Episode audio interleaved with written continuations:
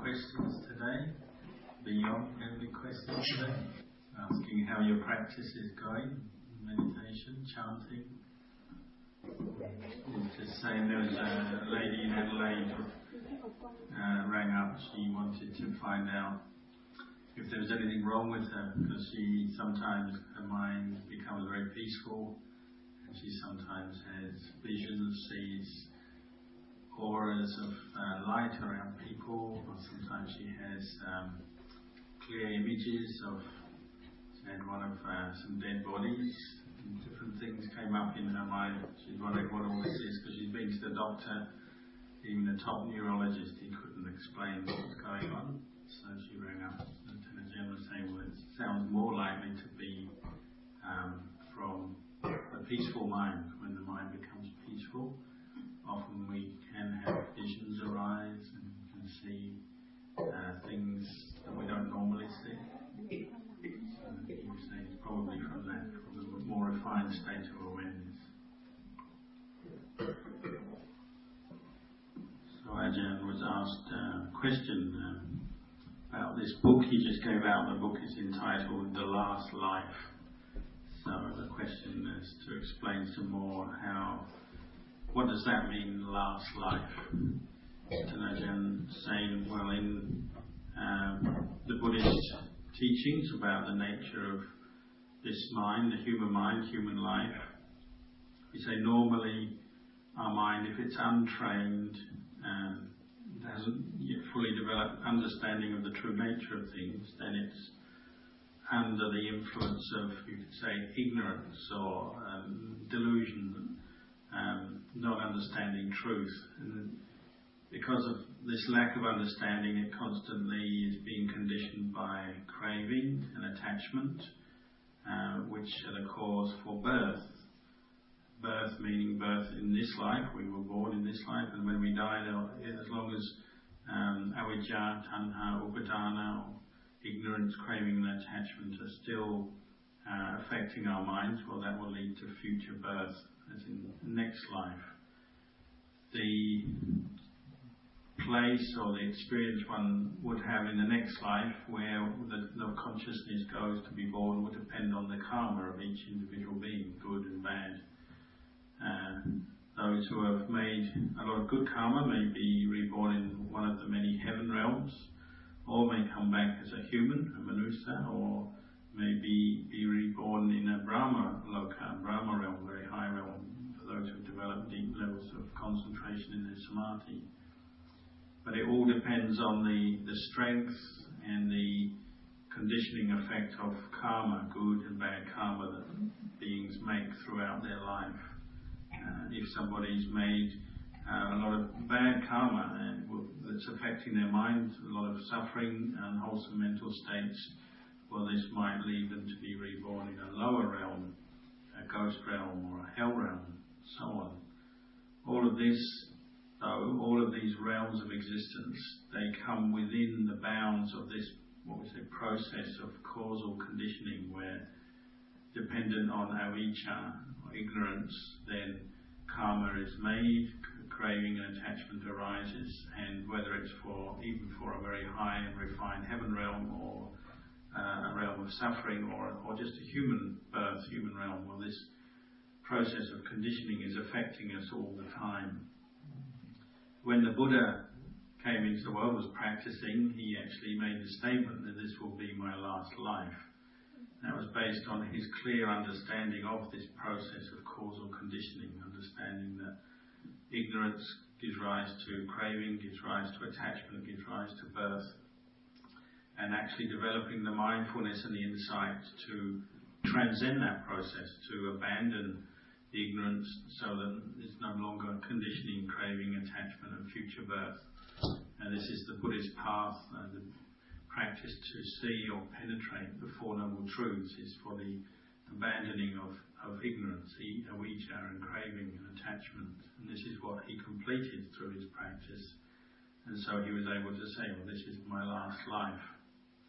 Then he was also able to teach this path, this, this method or this path to others. So we know he gave the teaching to the first five ascetics, uh, led by Venerable Kondañña, who also were able to transcend this process of causal conditioning that leads to future birth. They managed to purify their mind, developing insight, listening to his teachings and practicing. So they also became what we call arahants, uh, beings who have purified their mind. There's no more uh, ignorance conditioning their mental states. So there's, they achieved their last life as well. They could also say, well, this is our last life. No more birth for us. It has to be a mind that has been purified through the, the development of insight, knowledge, to the point where there's no more uh, deluded attachment to the world, to this body or mind, where the mind is experiencing a state of, you might say, emptiness, empty of attachment. What do we normally attach to with the mind? Well, it's this, this, these five khandhas: body, feelings, perceptions, mental formations, consciousness. Um, this abandoning of attachment to the khandhas uh, leads to the purification of the mind and this experience of nibbana, which is considered to be the highest happiness that we can achieve as human beings. And it's based on understanding that all these other levels of the mind and realms of existence, whether it's the human realm itself or the lower realms, hell realms, ghost realms, or heaven realms, Brahma realms, the mind understands now through its wisdom and its, its practice the, what these realms are, their nature, that they're still subject to birth and death. So the, the mind no longer attaches to, that, to them. There's no more causes in the mind for further birth into those realms. And this is why we say it's the last life. And the Arahant doesn't have another, another birth. So there's Nibbana is the state, we say, without birth, without death. So in the modern era, we have teachers such as Luangpor Chah, our teacher, Luang Por Mahā Boowa. They've achieved this through their practice, and one of the uh, results of that, achieving Nibbana and achieving the end of uh, birth and death, purifying their mind, is that when they die and we cremate them, well, their bones actually, their ashes turn to relics and crystallize. And it's just a reflection or a symbol of the, the pure mind. So how can we get to experience this same purity of and, and this understanding that can free us from the round of birth and death? Well, we have to aim for Nibbana. We have to make that the goal of our practice, and then follow the path that the Buddha gave, the, the pathway or the method that he gave for, tr for beings to train themselves to reach Nibbana. So that training, that practice, uh, we call the practice of morality, or sila, development of meditative concentration, samadhi, and then the development of insight, panya. And this is the path that raises the level of the human mind, little by bit, little through the practice. If we have no path of practice, no direction, uh, then of course it's uncertain what will happen to our minds, and it's quite possible they could fall Uh, into very negative states, experience a lot of unwholesome karma, unwholesome states of mind because of the lack of training and the lack of clarity in what is a good and bad karma and so on. And so when you see that in the world, people often they lose their way, maybe they lose their sense of morality, their conscience and so on. And they often end up doing quite unskillful things, living in unskillful ways, maybe killing or stealing on a regular basis, getting or just getting drunk or drugged, intoxicated regularly, little by little eroding the, the good qualities of their mind. Little by little the, the level of the mind starts to go down, and quite difficult to, to rehabilitate them out of that. You know, once one's made a lot of negative karma on a regular basis, then you know, there's a long way to go to get the mind back to a state, you might say, of normality. Um, If one does make a lot of very unwholesome karma, well, some beings when they die, human beings when they die, they end up being reborn in hell realms, and they might stay in that, experiencing the suffering of that realm for a long time before uh, the level of the mind comes back up to, say, the level of a human being, and just the power or the strength of their negative karma takes a long time to wear off. So we are fortunate that we have these teachings, we have this path, the path of generosity, morality, meditation. This is what will help to uh, improve our state of mind, our experience of happiness in this world, so that we can be a full human being, a manusa, or even bring the mind to a level of a, a deva, uh, heaven being, heavenly being, and, and on death we might be reborn in the heaven realm. And there are those beings we call bodhisattvas, the great beings. They're, they're ones who've made a vow to not only for their own enlightenment, but also to teach others, help others towards enlightenment. These beings, when they die, they're, they're always born in the heaven realm we call Dusita, heaven realm, uh, where they're um, able to, still able to assist and others in their spiritual journey. There was a question just about um, whether you can interpret or look at our experience as human beings in the world today, uh, and say that maybe you can even say that parts of the world, different countries, different areas, are like heaven on earth. Other parts of the world appear more to be like hell on earth. Mm-hmm. And you could say, well, heaven and hell exist right in this very world that we live in. Um, and Ajahn said, well, the starting point from the Buddhist teachings comes from the the experience of the Buddha himself, his own uh, refined, clear states of awareness he gained through meditation. Uh, he was able to see, he could recollect past lives. He could see beings when they pass away, they die from this world, where they're reborn, and he could see with great clarity and precision that these other realms of existence do exist in of, of themselves. There are heaven realms and different levels of heaven realms, and they're the lower realms of existence, what we call the, the realms of suffering, so animal realms, Uh, ghost realms, hell realms. These do exist. The Buddha defined them, described them very clearly, and this is based on his uh, clear knowledge, understanding through training his mind. So that you take that as the starting point. But um, yes, you can say, you can certainly gain a lot of insight and understanding by looking at the world as it is today, and that you can see, well, some people's lives does seem to be very much like hell, a lot of suffering, a lot of trauma and uh, uh, problems for them. Other people seem to look like they live more like in a heaven realm. Their, their life seems to be, they have experienced a lot of happiness.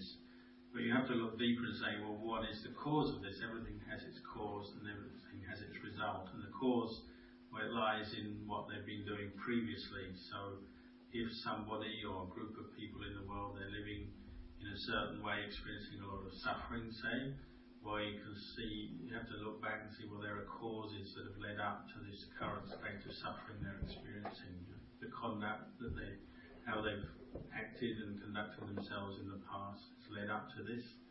Uh, those who are living more like, you could say, in a heavenly existence, where they're very peaceful and happy maybe, well, there are causes, conditions that have led up to that, and the teaching on karma is use, we use that to, to reflect on our own and other people's actions and see action and result and see how that's affecting us all the time. Our past actions result in how we are in the present. How we act in the present will be affecting our future and what happens to us in the future.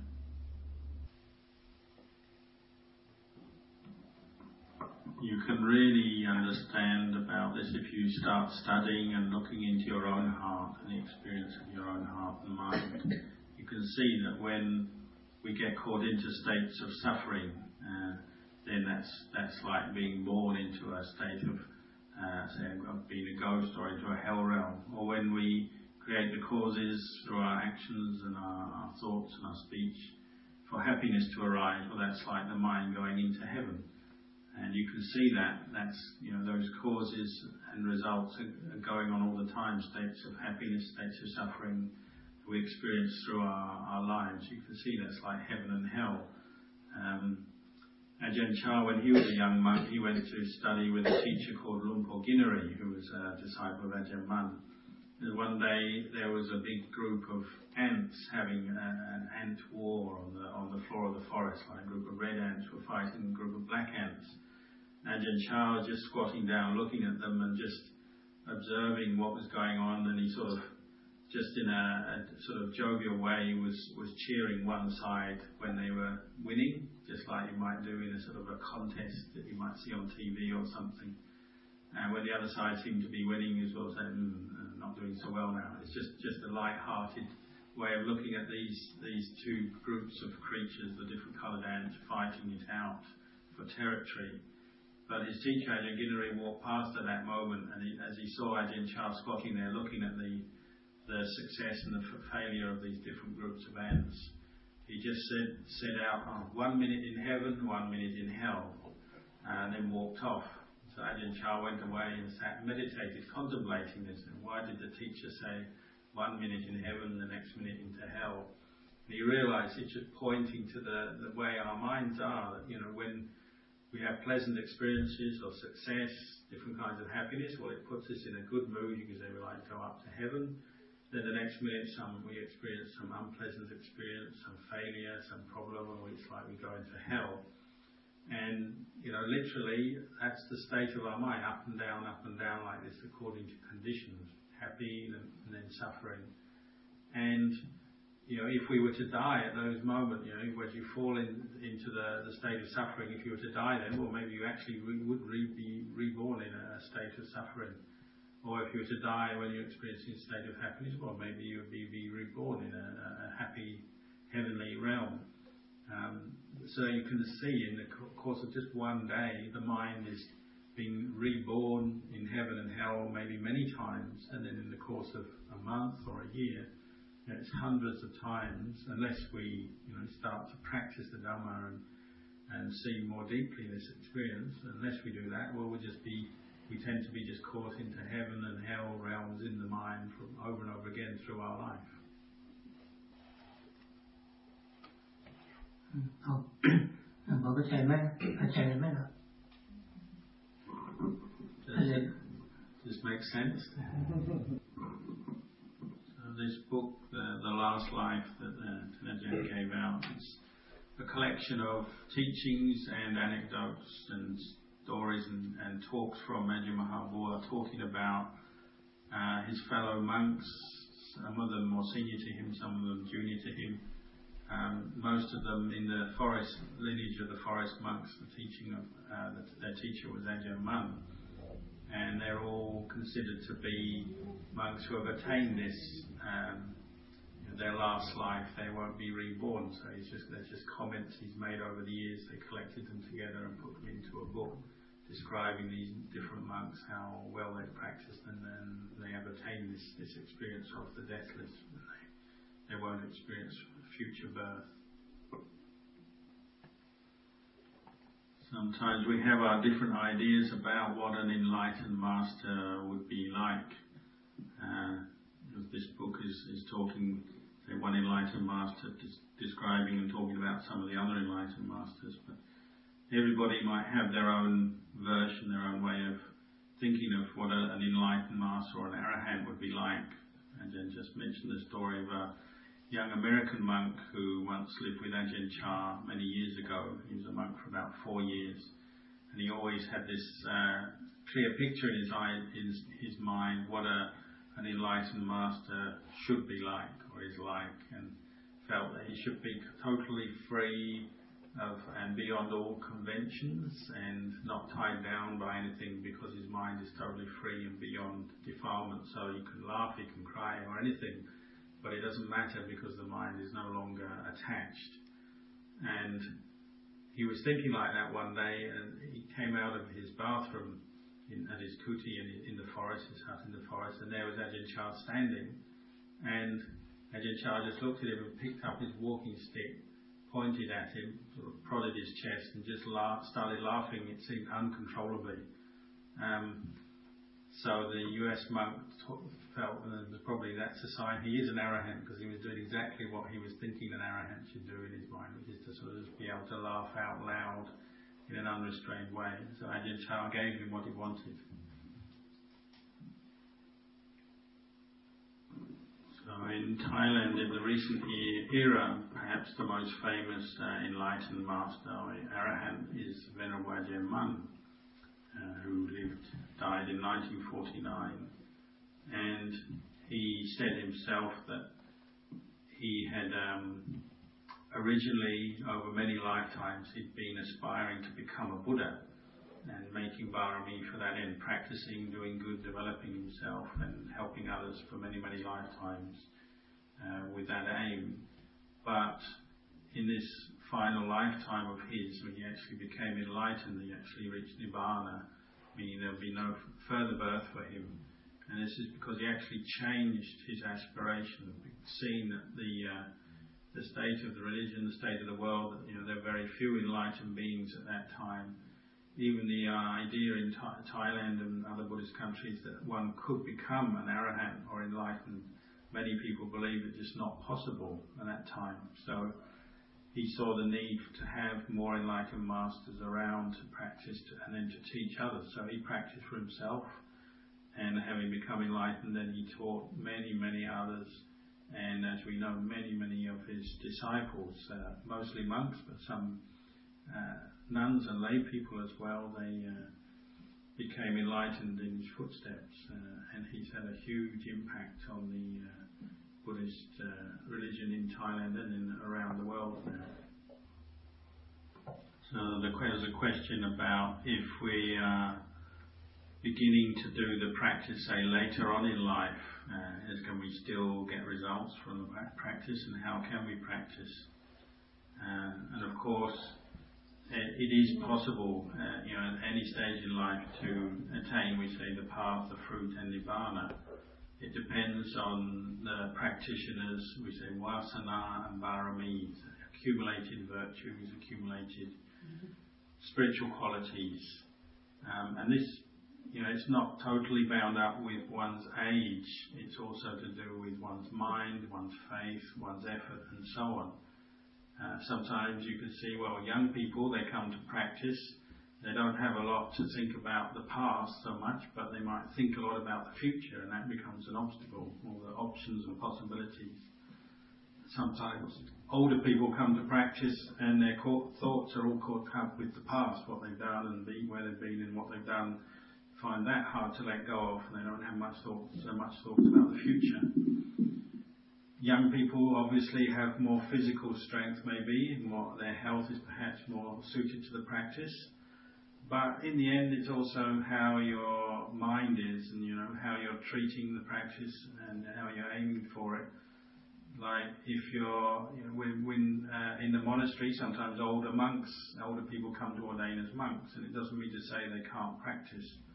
Recently, we had one older man become a monk. He was sixty-five years old, and all the monks went off on a walking tour in the forest, which is quite strenuous, but he was keeping up and doing very well.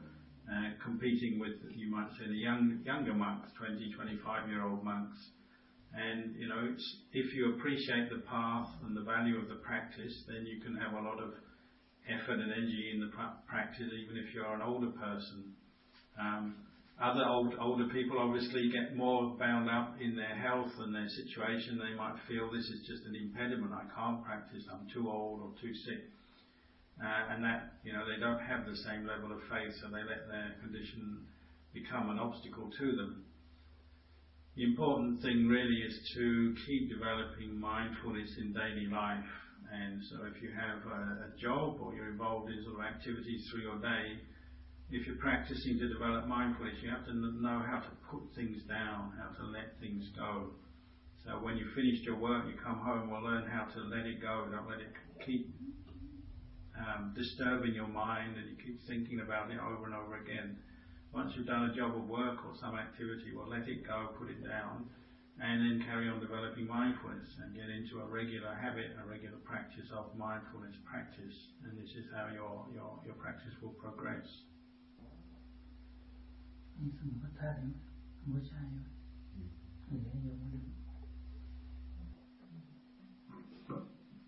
Tanajan was just talking about uh, one of his first teachers, Lungpho Nguyen, a man who ordained as a monk in, later in life.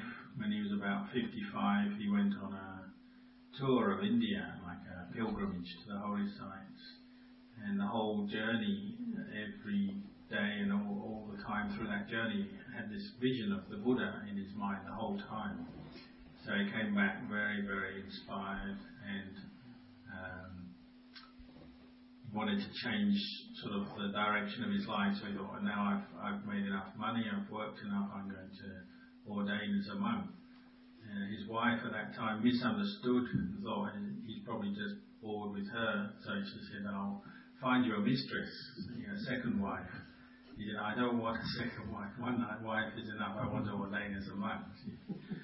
So anyway, he became a monk, and he went to stay with Lompokau, one of the famous disciples of Ajahn Mun. And um, Lompokau said, can you practice Buddho? And he said, using this mantra, the Buddha meditation word Buddho. He said, yes. So he practiced with Buddho, and he just lived in a very simple little hut, and his mind was always very, very peaceful and happy. Sometimes people, depending on the situation, people would give him, sometimes people gave him a hard time or even criticised him sometimes, and he was never angry. He's always a very peaceful, happy monk. And it just shows you at that age you can um, uh, you know, achieve, achieve a lot from your Dhamma practice, even beginning at that, that age in life. Later he moved to a monastery um, near where Tanajan Ananda used to live in uh, Sarapuri, Ayutthaya, and uh, he would receive teachings from him. Ajahn Ananda would receive teachings from him, and he took him to meet some of the many, many meditation masters of the day in Thailand. Uh, they went to see Luang Por Wai, and I forget what the story was. Luang Por Wai. They went to see uh, Luangpor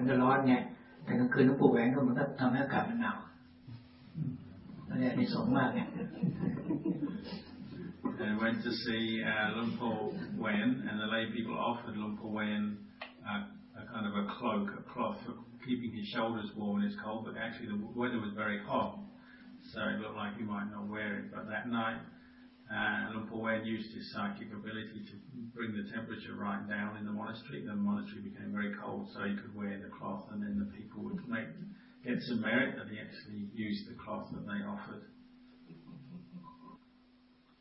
Of course, it's not just monks or nuns who can uh, become enlightened, who can see the, receive the fruits of this practice.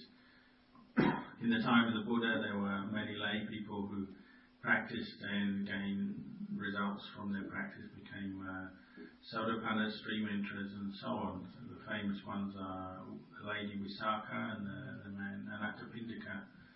Both practiced very well and, and gained, gained uh, enlightenment from their practice. The important thing is to learn how to develop mindfulness, put the effort into developing mindfulness in your daily life, whatever your life situation.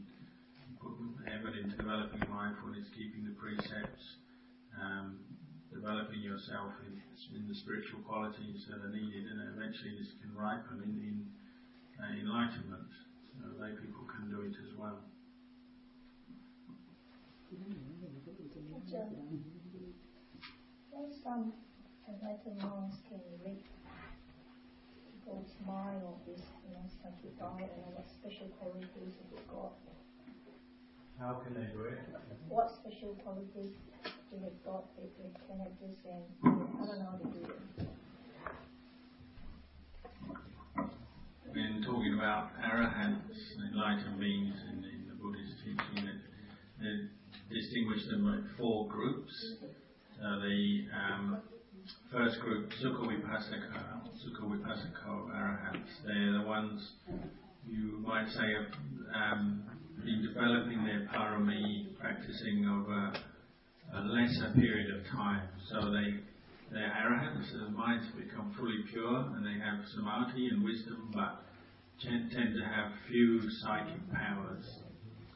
But if uh, a practitioner during the course of their practice, obviously not um, once they're at the end of their practice, but during the course of their practice, they develop their samadhi for longer and in a more in-depth way, and develop their panya, their, their insight more in-depth as they're practicing their bharami that they gain. Will, the, the second group of arahants who have practiced in this way will have gained uh, Uh, are called the Te Vichā arahants, so they have gained uh, some psychic ability, maybe the ability to recollect past lives, see beings in other realms and so on. If the practitioner's samadhi and wisdom has been developed to an even uh, maturer uh, level during the course of their, their practice, then they may become the third, and, and arahant with uh, the third category. You know, they have the six abhinya, or all the different kinds of psychic ability, like the divine eye can see beings in other realms, talk to them, communicate with them, can hear things, they can uh, maybe fly through the air, they can uh, perform miracles, um, read other people's minds, and so on. Um, the last group is the ones who have maybe de- been developing their parami over many, many lifetimes. They have the most mature or concentrated level of samadhi and anya. Uh, these are called the uh, patisambhita arahants, and their, their skills are also um, particularly uh, the skills in, in teaching, teaching the Dhamma to people, even in a language that they don't know, don't understand, and so on. They have many, many skills, um, psychic ability, ability to teach the Dhamma to different people, get them to realise the Dhamma and, and uh, understand the Dhamma. They have great skills. So there's, there's four kinds of arahant or classes of arahant, and it depends pretty much on how long they've been practicing and how the depth or the strength of their barami, their samadhi, their panya, what skills they'll have. So not every arahant uh, has necessarily lots of psychic ability. Uh, each arahant will have different skills, different level of skills.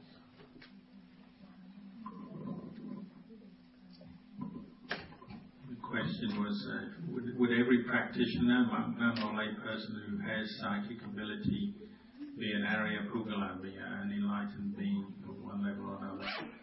Um, and Ajahn answered, not necessarily, because psychic ability in the beginning is always what we call Lokiya, meaning it's it's a world, a skill that is still of the world in the sense um, it's not necessarily backed by insight uh, and a pure mind. One without who hasn't yet purified their mind from the defilements can still have psychic ability, can maybe uh, see people's karma, see, have visions of things, have special knowledges arise during their meditation, but it doesn't necessarily mean that that person is enlightened.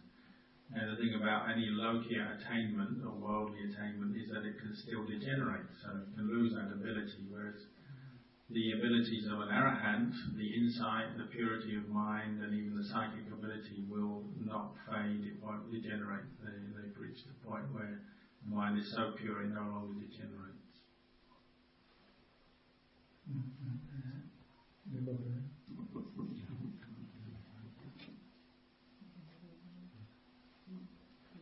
Probably uh, enough teaching for today. Tanajan will be here for a few more days, so if you want to come any other day, you'll be here till the eleventh. And this weekend we have our Waisak program.